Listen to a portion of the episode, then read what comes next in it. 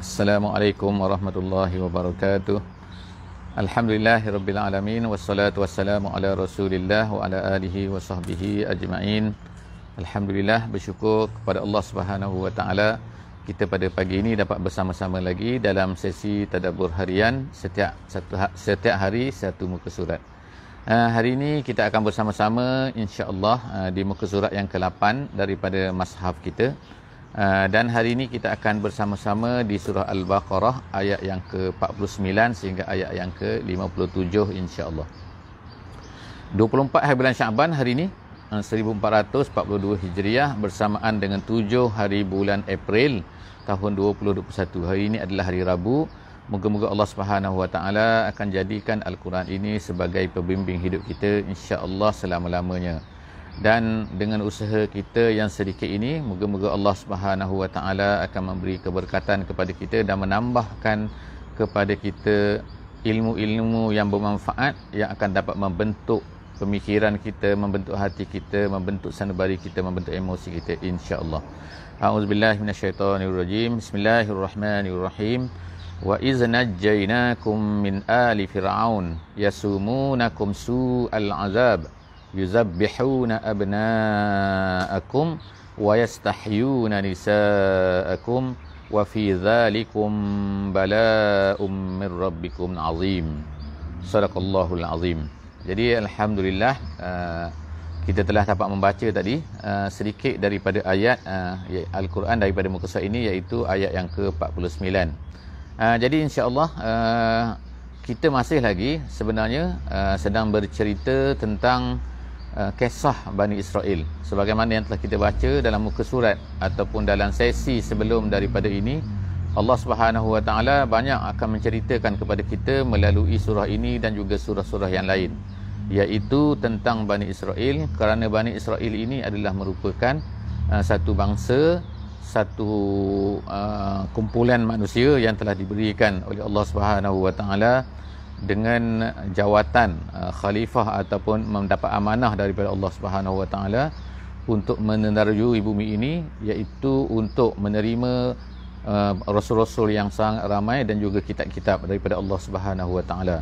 Dan kitab-kitab ini dan juga rasul-rasul ini adalah merupakan amanah sebenarnya untuk mereka ini menjaga manusia yang ada di atas dunia ini. Sebab itulah Allah Subhanahu Wa Taala sebutkan Allah Taala telah memberi kelebihan kepada mereka. Faddala faddalna. Kami telah beri kelebihan kepada mereka uh, kepada seluruh manusia-manusia lain di atas dunia. Dan kita pula sekarang ini Allah Subhanahu Wa Taala apabila umat Islam ini telah berpindah ke Madinah maka Allah Subhanahu Wa Taala telah menurunkan uh, surah Al-Baqarah ini untuk menjadi tanda bahawa sebenarnya peralihan sedang berlaku sekarang ini daripada umat Bani Israel kepada umat Nabi Muhammad sallallahu alaihi wasallam untuk memegang teraju bumi ini iaitu teraju amanah ha, iaitu untuk menjadi khalifah di atas uh, muka bumi ini. Jadi kita lihat hari ini Allah Subhanahu wa taala mengingatkan lagi limpah kurnianya, nikmatnya yang sangat banyak yang telah diberikan kepada Bani Israel sebelum daripada umat Nabi Muhammad sallallahu alaihi wasallam. Sebenarnya perkara ini adalah untuk menunjukkan bahawa umat Islam juga akan menerima banyak nikmat-nikmat daripada Allah Subhanahu Wa Taala dan nikmat-nikmat tersebut sepatutnya adalah difahami oleh umat Nabi Muhammad sallallahu alaihi wasallam bahawa mereka ini bukan hanya sekadar mendapat nikmat begitu saja tapi mereka sebenarnya menerima amanah Allah Subhanahu Wa Taala untuk melaksanakan amanahnya iaitu untuk menjaga manusia ini menyampaikan Islam kepada manusia dan memastikan bahawa manusia ini menurut perintah Allah Subhanahu Wa Taala kerana itulah mereka ini disuruh uh, berjihad dan seterusnya. Jadi oleh itulah Allah Subhanahu Wa Taala ingatkan uh, Bani Israel ceritakan tentang apa yang telah diberikan kepada Bani Israel. Allah dalam ayat ini hari ini ayat 49 Allah Subhanahu Wa Taala berkata berfirman wa iznajjainakum dan ingatlah ketika kami selamatkan kamu. Kamu di sini ialah bukanlah makna kamu Bani Israel ataupun orang-orang Yahudi yang berada di Madinah. Pada ketika itu tapi maksudnya ialah bapa-bapa kamu dulu. Ha, kami telah selamatkan bapa-bapa mereka ini orang Yahudi ini min ali Firaun daripada keluarga Firaun. Keluarga sini itu maksudnya adalah tentera-tentera Firaun orang-orang Firaun. Al situ ialah asalnya maknanya adalah keluarga kan tapi maksud sinilah tentera-tentera kaki tangan-kaki tangan Firaun orang-orang yang bersama-sama dengan Firaun. Yasumunakum su'al azab. Mereka ini mengenakan kepada kamu orang-orang Bani Israel dengan pelmacam azab-azab yang pedih. Yuziqunahum yasumunakum iaitu yuziqunakum mengenakan azab iaitu su'al azab. Su'u maknanya ialah uh, asyaddu. Uh, asyaddu. Su uh, su tu uh, azab yang bersangat-sangatan eh, yang sangat keras yang sangat teruklah eh. kemudian Allah Taala kata yuzabbihu Allah Taala explain kan eh, bagaimanakah yang dikatakan sebagai su al azab itu iaitu yuzabbihuna mereka itu menyembelih anak-anak lelaki eh. akum anak anak lelaki kamu anak lelaki Bani Israel dan kemudian Allah Taala kata wayastahyuna nisaakum dan kemudian dia membiarkan hidup anak-anak perempuan Bani Israel. Kenapa? Kerana mereka nak gunakan untuk menjadi pembantu-pembantu mereka, menjadi penjaga-penjaga mereka, penjaga rumah mereka, pekerja-pekerja mereka. Jadi uh, apa yang dibuat oleh Firaun ini adalah kerana memenuhi uh, mimpi sebahagian daripada kahanah dia iaitu pawang-pawang mereka dan sebagainya pembantu-pembantu yang bermimpi mengatakan bahawa salah seorang daripada anak Bani Israel ini akan menjatuhkan kerajaan Firaun. Jadi kerana itulah maka Firaun telah menetapkan bahawa satu tahun mereka yang lahir pada tahun ini daripada Bani Israel akan dibunuh anak lelaki. Sebab itulah yang berlaku kepada Nabi Musa dan kita tengok bahawa Nabi Musa dan juga Nabi Harun, Nabi Harun ini adalah dilahirkan pada tahun yang di mana dia hanya dibenarkan hidup. Tapi Nabi Musa lahir ketika tahun di mana semua anak-anak Bani Israel, anak lelaki Bani Israel dibunuh pada masa itu. Jadi berlakulah apa yang berlaku yang akan kita lihat insya-Allah uh, di dalam al-Quran yang akan datang ni. Kemudian Allah Taala wa fi zalikum. Apa yang berlaku itu ha, iaitu wafiza likum Allah Taala kata jadi kita tengok sini kan ada dua perkara yang Allah Taala sebutkan. Iaitu yang pertamanya injak injak ni makna Allah Taala menyelamatkan kamu daripada Firaun. Yang keduanya ialah kamu ni dikenakan azab. Jadi semua itu semua yang berlaku itu Allah Taala kata wafiza likum adalah merupakan balaun. Balaun boleh memberi dua makna. Yang pertama mungkin beri makna ialah ujian. Ini semua adalah ujian. Iaitu kamu dikenakan dengan azab yang dahsyat itu uh, oleh Firaun kamu itu merupakan satu apa ni merupakan satu balak Allah Taala kata. Tapi ada satu makna lagi balak sini ialah maksudnya ialah in'am iaitu nikmat. Nikmat apa yang dikatakan nikmat? Iaitu apabila kita memberi makna yang uh, zalikum tu adalah merupakan menyelamatkan. Allah Taala menyelamatkan mereka itu merupakan satu nikmat daripada Allah Subhanahu Wa Taala. Jadi boleh dua makna lah. Balaun mir rabbikum azim iaitu satu balak yang besar daripada Allah Subhanahu Wa Taala Kemudian Allah Ta'ala tafsirkan lagi apakah, bagaimanakah ha, nikmat Allah Ta'ala kepada mereka ni? Iaitu Allah Ta'ala kata dalam ayat yang ke-50 wa iza faraqna bikumul bahra. Dan kemudian kami telah dan ingatlah ketika kami telah faraqna. Faraqna ni maknanya belah eh, maknanya kan?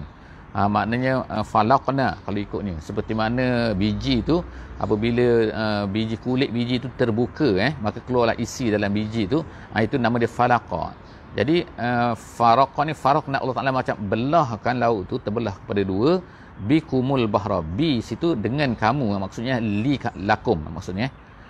Ba di situ maknanya la eh. Iaitu wa iz faraqna lakum. Ha itu. Ha. Dan ketika kami telah uh, ingatlah ketika Allah Taala telah belah laut itu untuk kamu. Untuk Bani Israel tu al bahra laut Ha, laut di sini yang dimaksudkan laut ialah uh, menurut pendapat ramai ulama ialah laut Kolzum. Laut Kolzum adalah laut merah lah iaitu uh, yang berada di bawah sedikit daripada terusan Suez eh daripada Suez eh bukan terusan daripada bandar Suez sekarang ni ni. Laut itu dipanggil laut Kolzum eh. Uh, iaitu uh, jadi Allah Taala belahkan laut tu fa anjaynakum lalu kami selamatkan kamu. Allah Taala kata selamatkan Bani Israel ini wa aghraqna ala fir'aun dan kemudian kami telah tenggelamkan Firaun dan juga tentera-tenteranya dan geng-geng dia semua tu. Kemudian wa antum tanzurun. Yang yang hebat lagi ialah kamu dapat melihat perkara tu. Maknanya bukan perkara ni berlaku jauh kamu tak nampak tapi depan-depan mata kamu perkara ni boleh berlaku.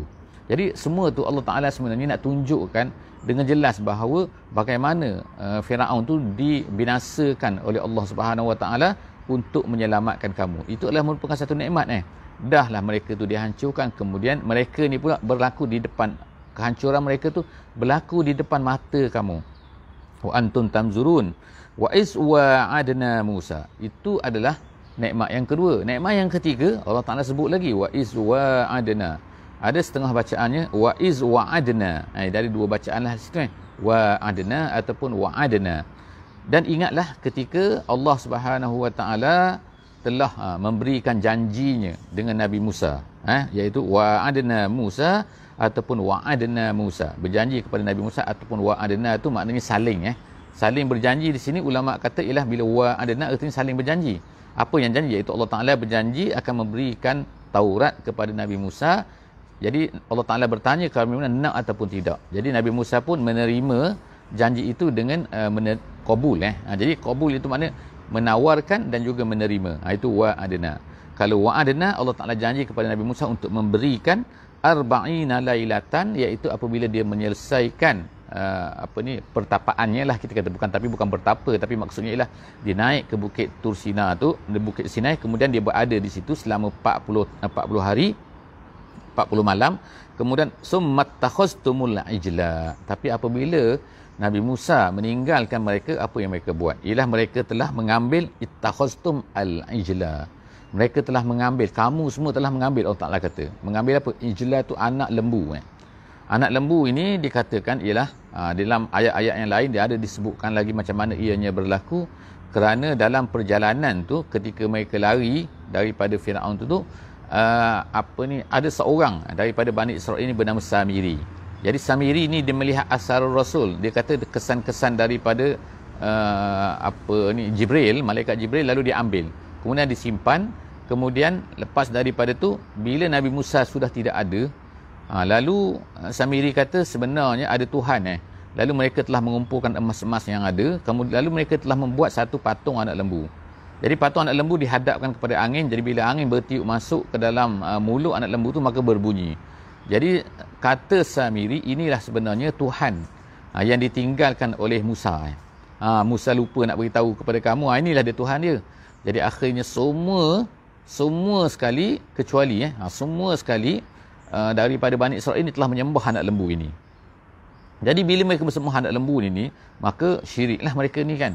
Kerana mereka ini kata inilah Tuhannya.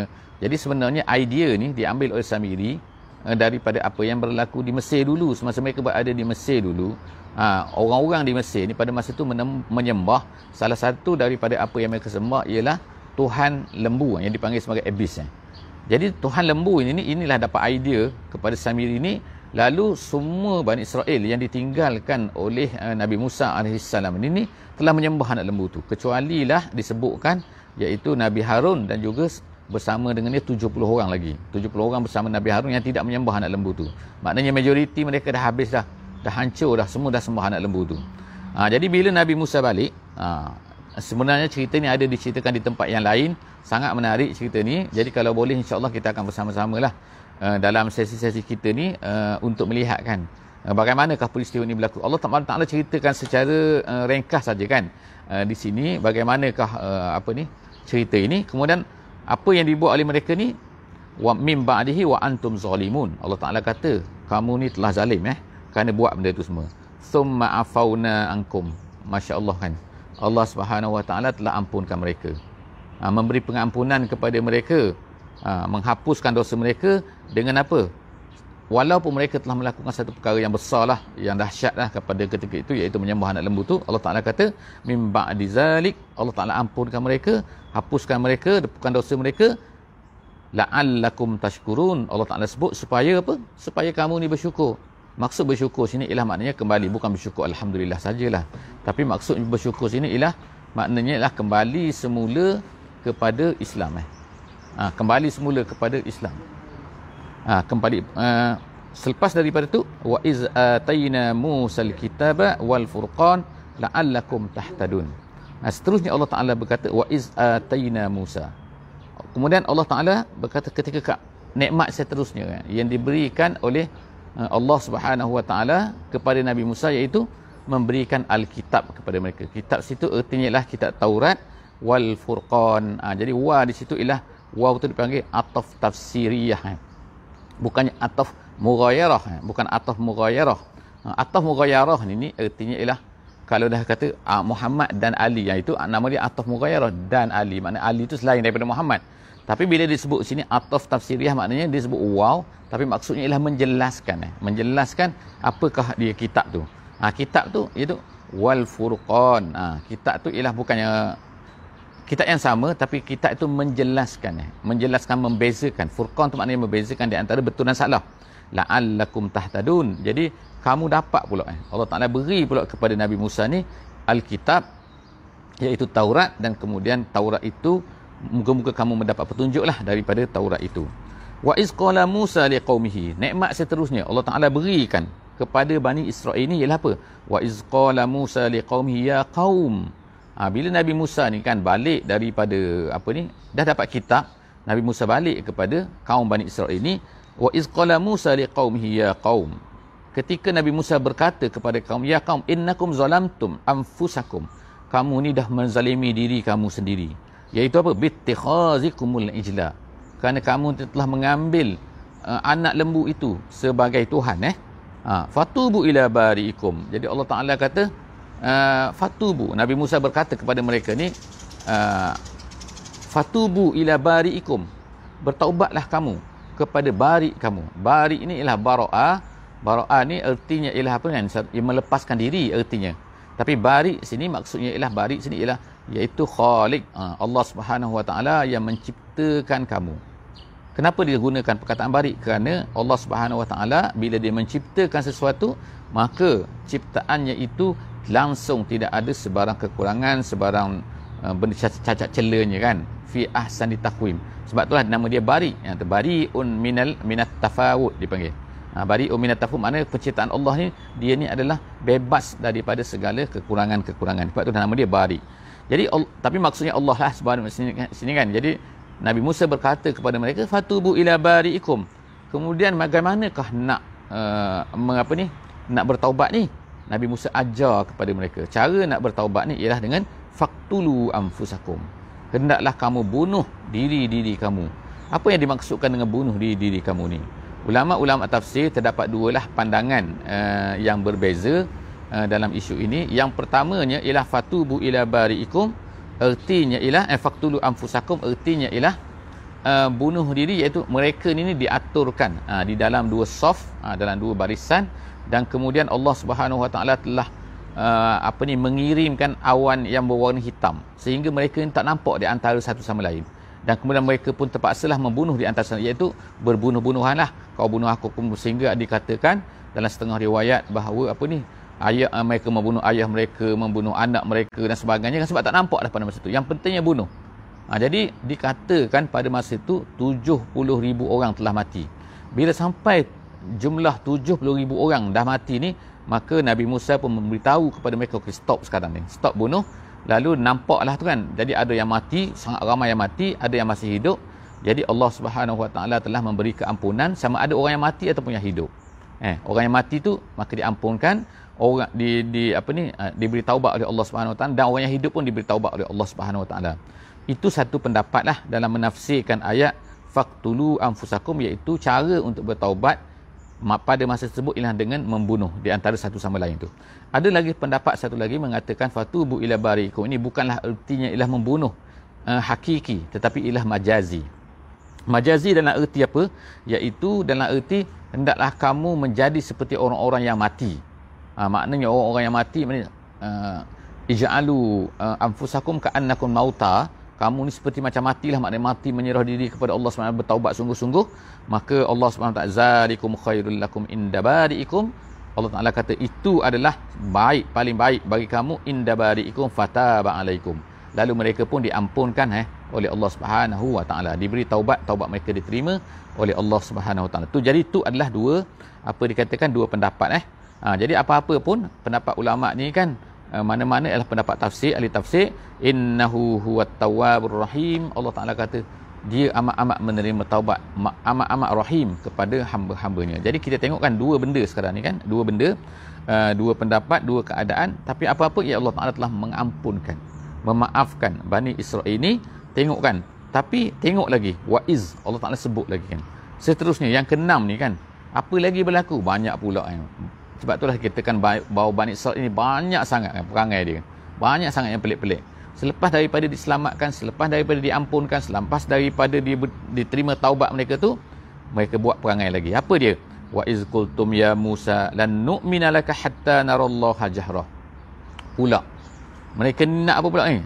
Wa mereka berkata ya Musa kami tak akan beriman kepada kamu sehingga kami ni boleh tengok Tuhan jahrah jahrah ni makna muayanah muayanah ni makna tengok betul-betul depan mata kami nak tengok Tuhan kamu tu Tengok kan perangai dia. Apa yang berlaku? Ketika Nabi Musa pernah minta benda ni kepada Allah Subhanahu Wa Taala, maka dia telah dikenakan peti yang dahsyat kan. Jadi begitu jugalah kepada apa ni Bani Israel ni apabila mereka minta perkara ni maka fa akhazatkumus sa'iqah. Sa'iqah tu ialah pancaran api daripada langit yang menyebabkan mereka ni apa kan? Mereka ada satu riwayat kata menyebabkan mereka ni mati. Eh. Jadi ada tapi ada satu riwayat lagi mengatakan bahawa mereka ni pensan. Ha, apabila kita kena sa'iqah tersebut wa antum tanzurun perkara ni berlaku depan-depan mata mereka sendiri kan. Jadi mereka tahu benda ni kan. Untuk nenek mereka lah maksudnya sendiri kan. Ha, bagi orang-orang Yahudi yang berada di Madinah pada ketika ayat ini diturunkan. Jadi Allah Ta'ala kata wa antum tanzurun. Kamu lihat perkara itu berlaku summa ba'asnakum min ba'di mautikum. Kemudian Allah Ta'ala kata kami bangkitkan. Apa maksud bangkit sini?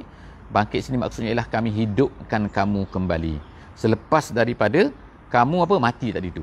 Maknanya sebab tu ada yang kata mati tadi ada yang kata bukan mati tapi pensan tadi tu. Maknanya selepas daripada pensan tu Allah Taala Allah Taala hidupkan mereka kembali Allah Taala jagakan mereka kembali ataupun selepas mati tu ada dikatakan bahawa Allah Taala hidupkan mereka ni kembali selepas daripada mereka dimati terkena petir tadi tu la'allakum tashkurun. Moga-moga kamu ni bersyukur. Iaitu bersyukur maksud sini ialah dengan melaksanakan kembali melaksanakan perintah Allah Subhanahu Wa Taala.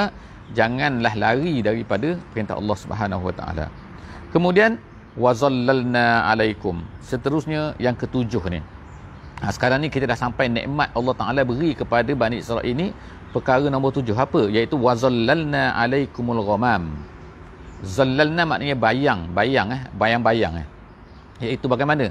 Selepas daripada kejahatan-kejahatan Bani Israel itu, Allah Subhanahu Wa Taala telah uh, menyesatkan mereka. Sesat itu bukan menyesatkan tapi maknanya menjadikan mereka ni sesat di padang pasir. Yang dipanggil sebagai padang pasir teh. Ha, teh itu maknanya sesat mana? Yatihuna. Dalam Quran kata yatihuna fil ard. Mereka ni sesat mana tak ada jalan keluar. Perkara ni berlaku selama 40 tahun eh di padang pasir Sinai. Ha, Sinai. Jadi pada masa itulah Nabi Musa mati, meninggal dan ditanamkan maka mereka ni kan berpusing-pusing tak jumpa jalan keluar daripada padang pasir Sinai itu selama 40 tahun pada ketika itu eh. Jadi pada ketika ketika Nabi Musa masih ada, mereka minta lah kepada Nabi Musa kan. Mereka kata kami ni tak ada makanan, susah-susah. Uh, Nabi Musa minta lah kepada Tuhan kau ni makanan. Jadi Nabi Musa pun minta jadi Allah Taala telah berikan kepada dia dua benda iaitu manna was salwa. Eh, dan sebagaimana yang disebutkan dalam ayat ini wa anzalna alaikum al-manna was-salwa. Manna ni ialah seni, sejenis getah dikatakan macam getah macam madu dia akan mengalir datang seperti datang semasa pagi-pagi eh, iaitu di antara fajar dia kata sehingga naik matahari. Jadi dia ada pada pokok lalu dia diambil oleh uh, Bani Israel pada masa itu dengan mudah lah. Jadi mereka boleh uh, sedaplah sebab benda itu manis kan. Itu yang yang pertamalah manna. Yang keduanya salwa. Salwa ni ialah uh, sejenis burung uh, lebih kurang uh, macam burung as-sumana. Dalam bahasa Arab sumana ni artinya burung puyuh ni. Tapi bentuk dia lebih besar. Jadi dia ni sangat jinak uh, dan datang ni dan ada yang gemuk ada yang kurus. Jadi Bani Israel ni dia boleh pilih mana nak gemuk, yang gemuk. Jadi yang gemuk dia ambil yang gemuk-gemuk tu jadi dengan mudahlah disembelih dan sebagainya boleh makan jadi mereka makanlah benda tu, rezeki mudah. Kemudian mereka minta lah kepada Nabi Musa. Musa kita ni panas lah, ha, ah, minta. Jadi Allah Ta'ala beri pula Al-Ghamam sini. kan. Wazallanna alaikumul ghamam. Kemudian mereka minta lagi apa? Air pula. Alah tak ada air lah nak minum. Jadi Nabi Musa dengan tongkat dia, dia pukul, keluarlah 12 mata air. Ha, begitulah seterusnya. Banyak nikmat-nikmat Allah Ta'ala ni. Kemudian Allah Ta'ala kata apa? Kulu min tayyibati ma razaqnakum makanlah daripada apa yang aku beri kepada kamu. Aku rezekikan kepada kamu. Apa yang terjadi? Kalau dalam tafsir jalan lain disebutkan begini dia katakan Allah Taala beri kepada mereka makanan tu yang sentiasa datang mudah mereka dapatkan benda tu. Mereka tak tak payahlah nak kejar burung. Burung tu sangat-sangat jinak semua kan dan mereka datang seolah menyerah diri kepada mereka kan. Pemberian daripada Allah Subhanahu Wa Taala. Tapi selepas daripada Allah Taala meminta sebagaimana dalam jalan lain dia kata jangan kamu simpan makanan ni. Maknanya kamu dapat ambil makanan ni kamu boleh tangkap binatang tu tapi kamu jangan simpan dia. Ha, jadi tapi mereka ni engkar perintah Allah Subhanahu Wa lalu mereka menyimpan. Ha, ambil simpan. Bukanlah ada peti ais macam kita sekarang tapi makna dia simpan-simpan-simpan makna jadi Allah Taala marah kepada mereka lalu Allah Taala telah putuskan. Putuskan maknanya langsung benda-benda semua tak datang lagi selepas daripada itu jadi ini menyusahkan mereka. Wa ma zalamuna sebab tu Allah Taala kata wa ma zalamuna walakin kanu anfusahum yazlimun. Sebenarnya mereka bukan menzalimi. Kami mereka rasa mereka buat ni mereka engkar semua anak lembu macam-macam perangai ni kan? Bukan mereka ni menzalimi Allah. Adakah mereka ni menyusahkan Allah sebenarnya tidak kan? Tapi sebenarnya bila mereka buat macam tu sebenarnya mereka ini menyusahkan diri mereka sendiri itu adalah ayat yang ke-57 daripada surah Al-Baqarah ni. Apa yang terjadi selepas daripada tu? insya-Allah insya-Allah kita akan baca next lagi nanti. Iaitu apabila diperintahkan kepada mereka untuk menuju ke Syam pada masa itu iaitu Palestin eh. Palestin. Jadi ini sekarang ni mereka ni sedang dalam perjalanan eh. Iaitu daripada Mesir lari daripada Firaun Firaun di, di, dibinasakan oleh Allah SWT lalu mereka kerana engkar mereka jahat mereka itu perangai mereka yang tak tak baik dengan nabi-nabi ini lalu mereka telah disesatkan di Sinai selama 40 tahun. Selepas daripada itu mereka pun diminta oleh Allah Subhanahu taala untuk pergi pula ke Palestin. Kenapa untuk membebaskan Palestin. Sebab apa? Untuk menyebarkan Islam di sana. Dan seterusnya apa yang terjadi? insya-Allah kita akan tengok dalam muka surat yang ke-9 pada sesi akan datang insya-Allah. Setakat itu dulu aku ulu qauli hadza wa astaghfirullahalazim li wa lakum. Jangan lupa insya-Allah untuk share untuk berikan kepada sahabat-sahabat kita semua link ni. Moga-moga semua akan mendapat manfaat daripada apa yang kita buat pada setiap pagi ini. Wallahu a'lam bissawab. Bismillahirrahmanirrahim. Subhanakallahumma wa bihamdik nashhadu an la ilaha illa anta nastaghfiruka wa natubu ilaik. Bismillahirrahmanirrahim. Wal asri innal insana lafi khusr illa allazina amanu wa amilus solihat wa tawasaw bil haqqi wa tawasaw bis sabri. Wassalamu alaikum warahmatullahi wabarakatuh.